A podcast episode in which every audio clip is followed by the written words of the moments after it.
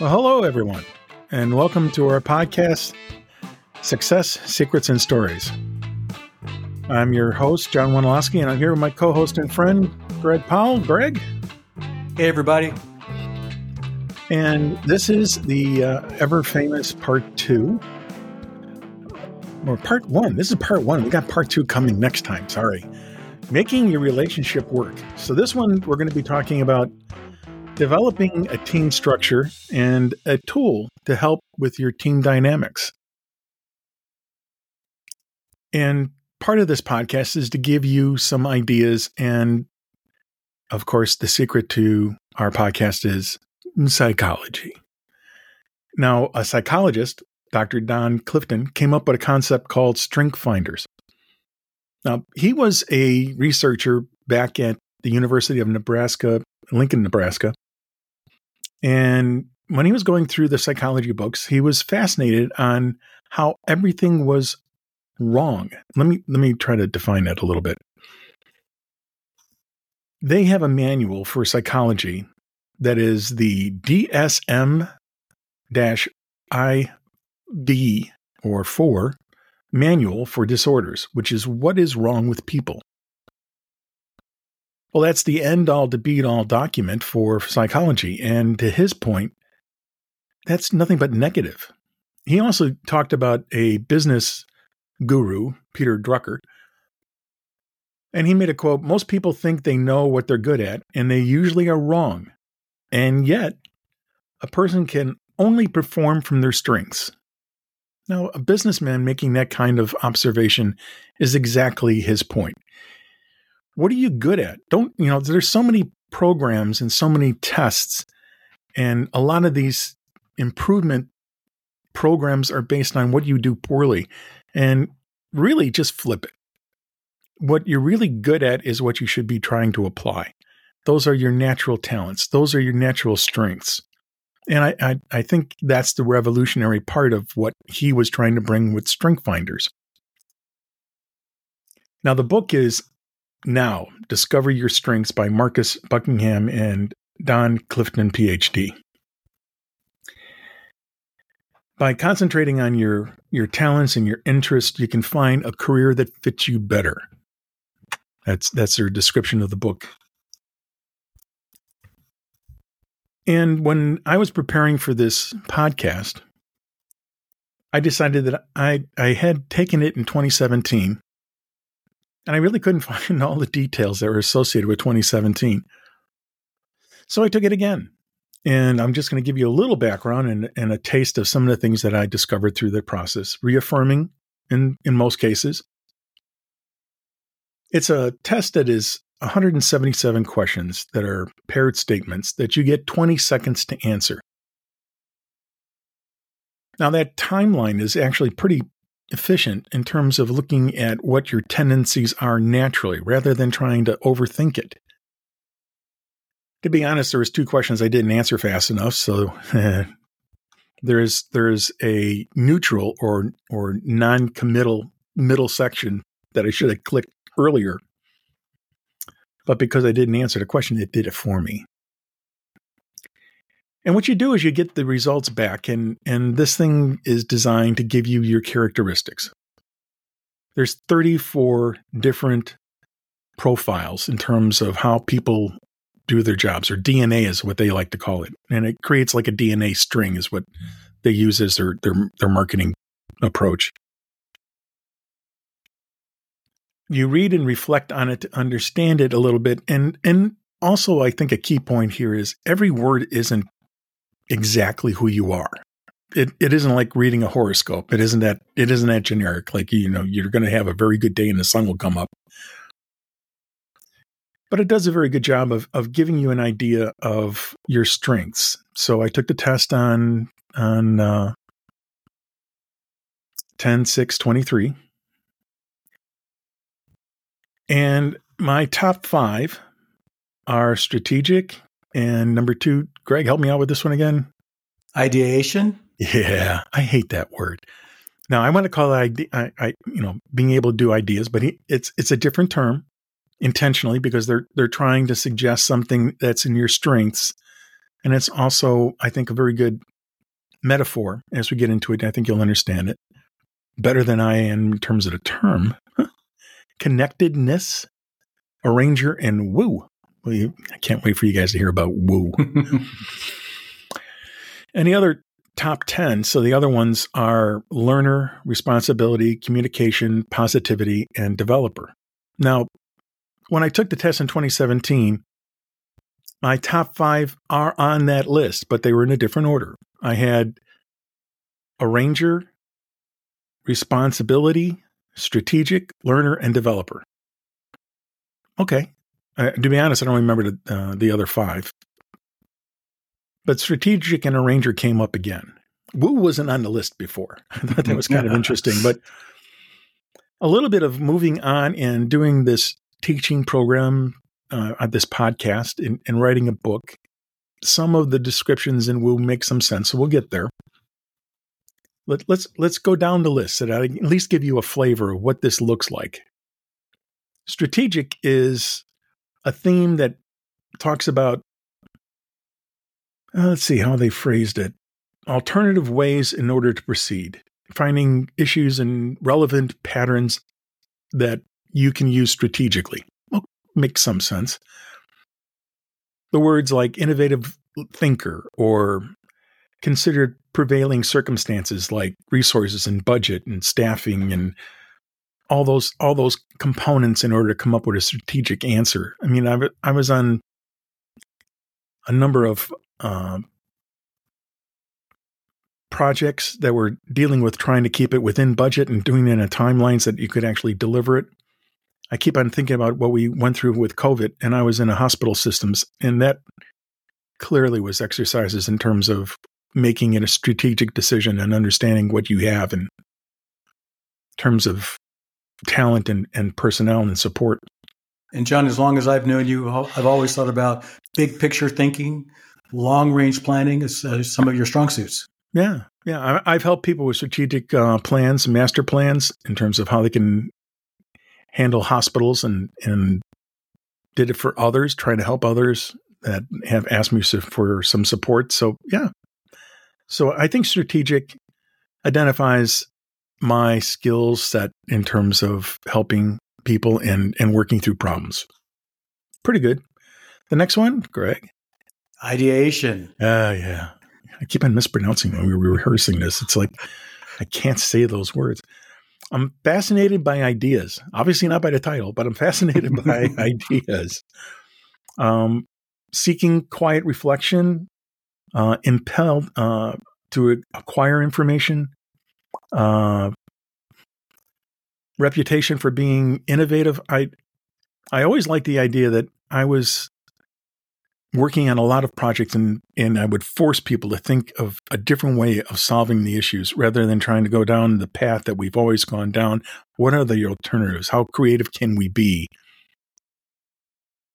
Novel or fresh concepts. I I, I was telling Greg earlier about I constantly drove people crazy with the what if question, what if question, which we've talked about in a previous podcast because I always hate that.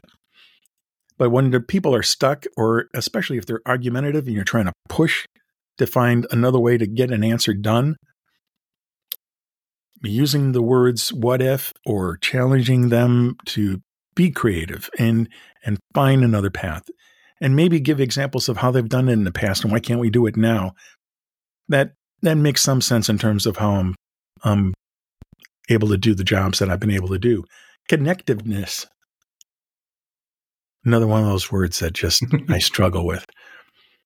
But to uh, understand the consequences of an event and the reasons that are behind it, I think goes along with my career. And I I should say at this point I was a facilities director and I worked my way through the facilities field to a senior director. And all of those things kind of interplay with what I did as far as operations. The, these words mean something pretty obvious to people who are in ops that are doing similar work. If you don't have these skill sets, you, you're not usually going to be working that long in that field. I can tell you, I worked with John early in our careers together, and we were in an order fulfillment facility. And so you can imagine me with um, some of the warehouse guys trying to fill bins with merchandise. You got folks running the lines to get orders out. Uh, but it's all kind of being put together and managed by the connectedness that John brought by running the facility. If the facility's not running, we're not getting uh, material out to the lines. The lines aren't running, et cetera, et cetera. And he really was uh, kind of the straw that stirred the drink in those days. Thank you. So, um, facilitating individuals and, and developing teams and really highlighting people's successes. I, I, I really wasn't highlighting people's failures, but I was responsible to take action if they failed. Those all ring true in terms of how I've conducted myself. Um, the other element that I thought was interesting is that I'm fascinated with ideas, but I'm not fascinated with policies or philosophies. I shouldn't say that. Philosophy, obviously, I, I am fascinated with. Policies, not so much. But uh, it, it it's my point is that this is relevant, and the finder element, the strengths that they're talking about, do make sense. So arranger is my next category, and able to work with the pieces. See, it, it, there's a little redundancy now. You know that that component of being able to work with resources and multitasking and not getting frustrated. I, I think one of their comments that was interesting is I'll get frustrated when it's simplistic or or a pattern that isn't really challenging. I need to be able to be I don't know, striving for a goal. I'm not not really easy at uh, kicking back, throwing the feet up on the desk, and watching a world pass. I, I want to make a change. I want to make it better. And I think that's uh, the description of an arranger that does a pretty good job of describing me. Now, this is the one I always got a tickle of because when I was in the meeting in 2017 with our other senior uh, directors, I was always giving guys a hard time. They got woo. and here it, it, flashes on mine. But to be honest, I think it, it's relevant in terms of what we're doing with the podcast. And yeah, you know, yeah, I have a, ch- I love the challenge of meeting new people and, and striving to find a way to connect. And, and really, this podcast is that opportunity to connect. People consider me lighthearted, okay, cheerful, I hope. Uh, engaging, maybe. but I have a talent in terms of being diplomatic and being able to bring people together.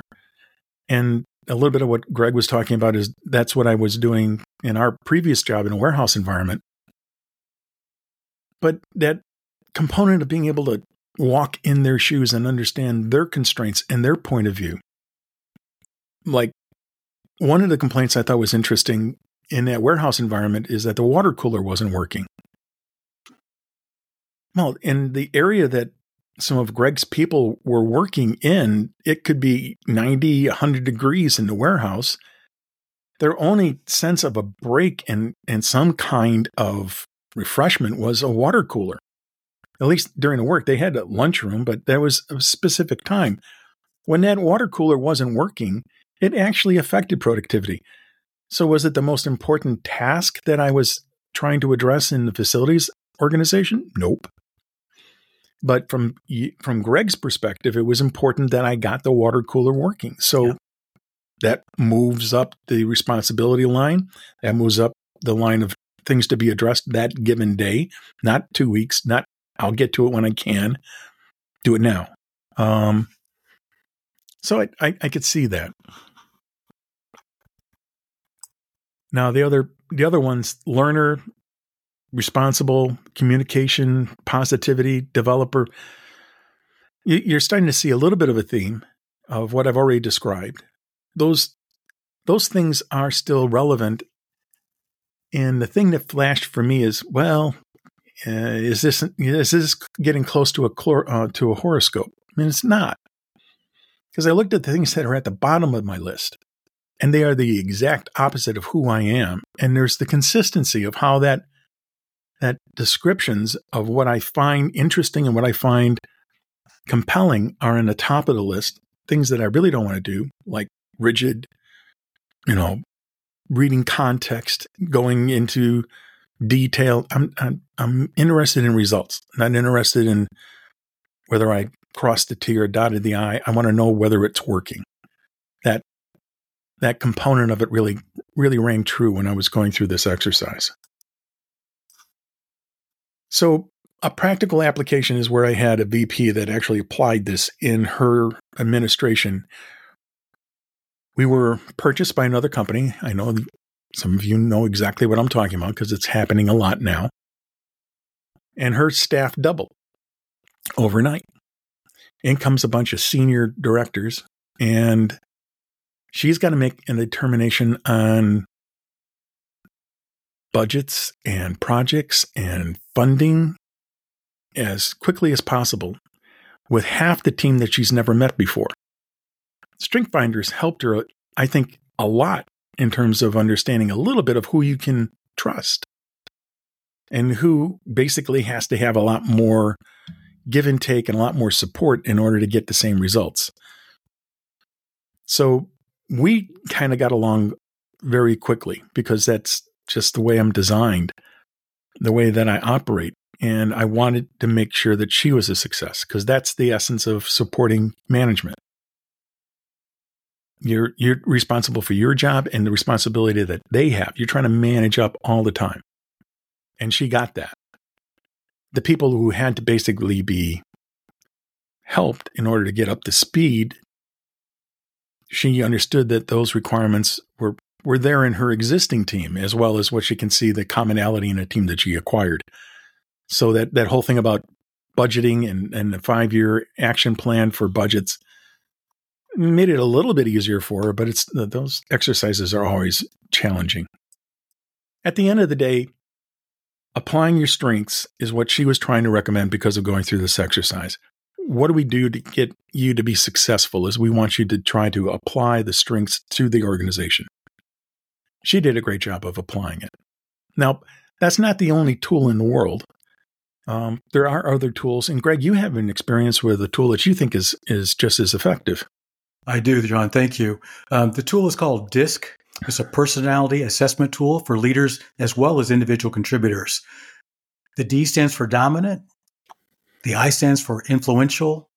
The S stands for steady. And the C uh, stands for compliant.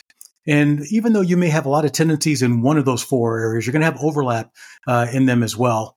And what this really helps people with is how do their behaviors and, and style and personality work with others' behaviors and styles and personality? So I came out as a very strong S. So that's steadiness. That's even tempered, accommodating, patient, humble, tactful. But I also had a little overflow into the areas of compliance and influence as well, which as a leader uh, was extremely important. Um, when you think about uh, a strong S, though, that steadiness, um, have strong concern about values in the organization. I'm motivated by stable environments. Fears, I don't want to lose stability. I don't want to have, uh, I don't want to offend others. Uh, characteristics, very patient, always a team player. Uh, try to be a good listener. And uh, limitations, sometimes I can be overly accommodating. Um, and, uh, and that's not always good. Uh, but some of the things that, that drive me are building those strong relationships and, and again, being a good teammate. I've used the disc numerous times as uh, for my own style, as far as my team style. And when we finished going through the exercise, we actually did work better together because we could say, hey, so and so is more of a D. They're a dominant style. So I need to approach them a certain way so they're going to listen to me. Do we want to get things done? Somebody else is maybe more influential. Hey, I need to borrow you. Number I, letter I, influential. Can you help me with this part of the project, part of the process? No, uh, but just just the uh, profile of people that you would hire wouldn't you be looking for a lot of the things you just said? Uh, even even accommodating are those elements that you're looking for for somebody who's um, a human resource specialist. You you do, but you can have some stronger willed um, HR people like labor relations, okay, compensation. Yeah. Good point. Um, so it depends so on you have a balance of the team. Yeah, that's exactly John. The diversity, yeah. the balance of the team, and again, using these like strength finders in a way to make to accentuate the uh, and optimize the performance, not to dig in on someone. Hey, you're a strong D, get out of here. No, no your no. your D is going to help us on this project, right? So you don't want an army of one type of personnel. No. You're looking for a balance to try to make you a better team. Exactly. Yeah. Exactly. Excellent. And, And once you know what the other person is, which is really kind of neat about the team side of it, is hey, you're an S. Hey, let's go do this. Oh, you're an I. You're influence. I need you here. Or hey, you can use me here. Great. So it was a, a lot of fun, but it actually did help us optimize people's uh, behaviors and styles. Yeah, but you guys weren't any woos. No woos. no woos. Can't claim any woos. But one of the things that does happen, John, and you've seen this as well, is things change. Yeah. Right? They're not static. It's not like, hey, we know whose styles uh, are are are in play. We know whose strengths and what the strengths are in play. Things change. And there was a book uh, written by Dr. Spencer Johnson called "Who Moved My Cheese," and really the idea was about helping people deal with and navigate change. And so uh, uh, the, the premise was around a kind of a fable, a parable about four characters. They were mice, and they were looking for their cheese, which is really a metaphor for what they wanted in life. So you had these four imaginary characters. Uh, one's called Sniff, one's called Scurry, one's called Little People, and the others call Hem and Haw. Um, and whatever parts of us we choose uh, to use, we all share something in common. And that's to find our way out of the maze mm. in changing times. And so, a couple of things you have to think about, several things to think about when there's change going on in your organization. Change happens, just flat, period. It happens. They're going to keep moving your cheese, all right? Um, anticipate change. So, since you know it's going to happen, be on the lookout. Get ready for change. Get yeah. ready for your cheese to move. Embrace it. Yeah. Embrace it. Embrace it. Uh, monitor change. Smell the change often so you know when it's getting old. Like, hmm, I wonder if something's on the horizon here. Is something going to happen here? I'm getting too you know, uh, too comfortable here. Yeah. But one of the things that you have to do when change happens, you have to adapt to it quickly. Don't linger. Don't hang on to how things used to be. My cheese is over here. You've moved it. It's done. Done. So the sooner you that you let go of that old cheese, the sooner you can enjoy the new cheese. And then change. The actual change is going to happen. You have to move with that change, with that cheese. As you mentioned, John, at some point you need to enjoy the change, savor the adventure and this new type of uh, environment that you're working in. And then finally, it's like a cycle. Be ready to change quickly and enjoy it again because they're going to keep moving your cheese. Very true. Very true. All right. So, uh, one of the things I've said in the past with different companies is the only thing common at those companies is change, and that is a fact. So, um, we'll talk more about change in the future. But, John, what are we going to talk about next podcast? Ah, well, we're going to stick on the theme a little bit uh, making relationships work and and do more of a personal approach like trust is not given trust is earned so those things in terms of how your self-awareness or how your staff interacts are all keyed on what we hope to be talking about in our next podcast ah so if you like what you've heard my book is available on Amazon.com and Lulu.com. My ebook is available on Barnes & Noble's website. You have found success secrets and stories on your local podcast. Thank you. It's available in other formats. Uh, please tell your friends. Dr. Durst's book and his MBR program are available on successgrowthacademy.com. And the music is brought to you by my grandson. Wow, I actually timed that pretty close. So, Greg, thanks. As always, John. Next time. Next time.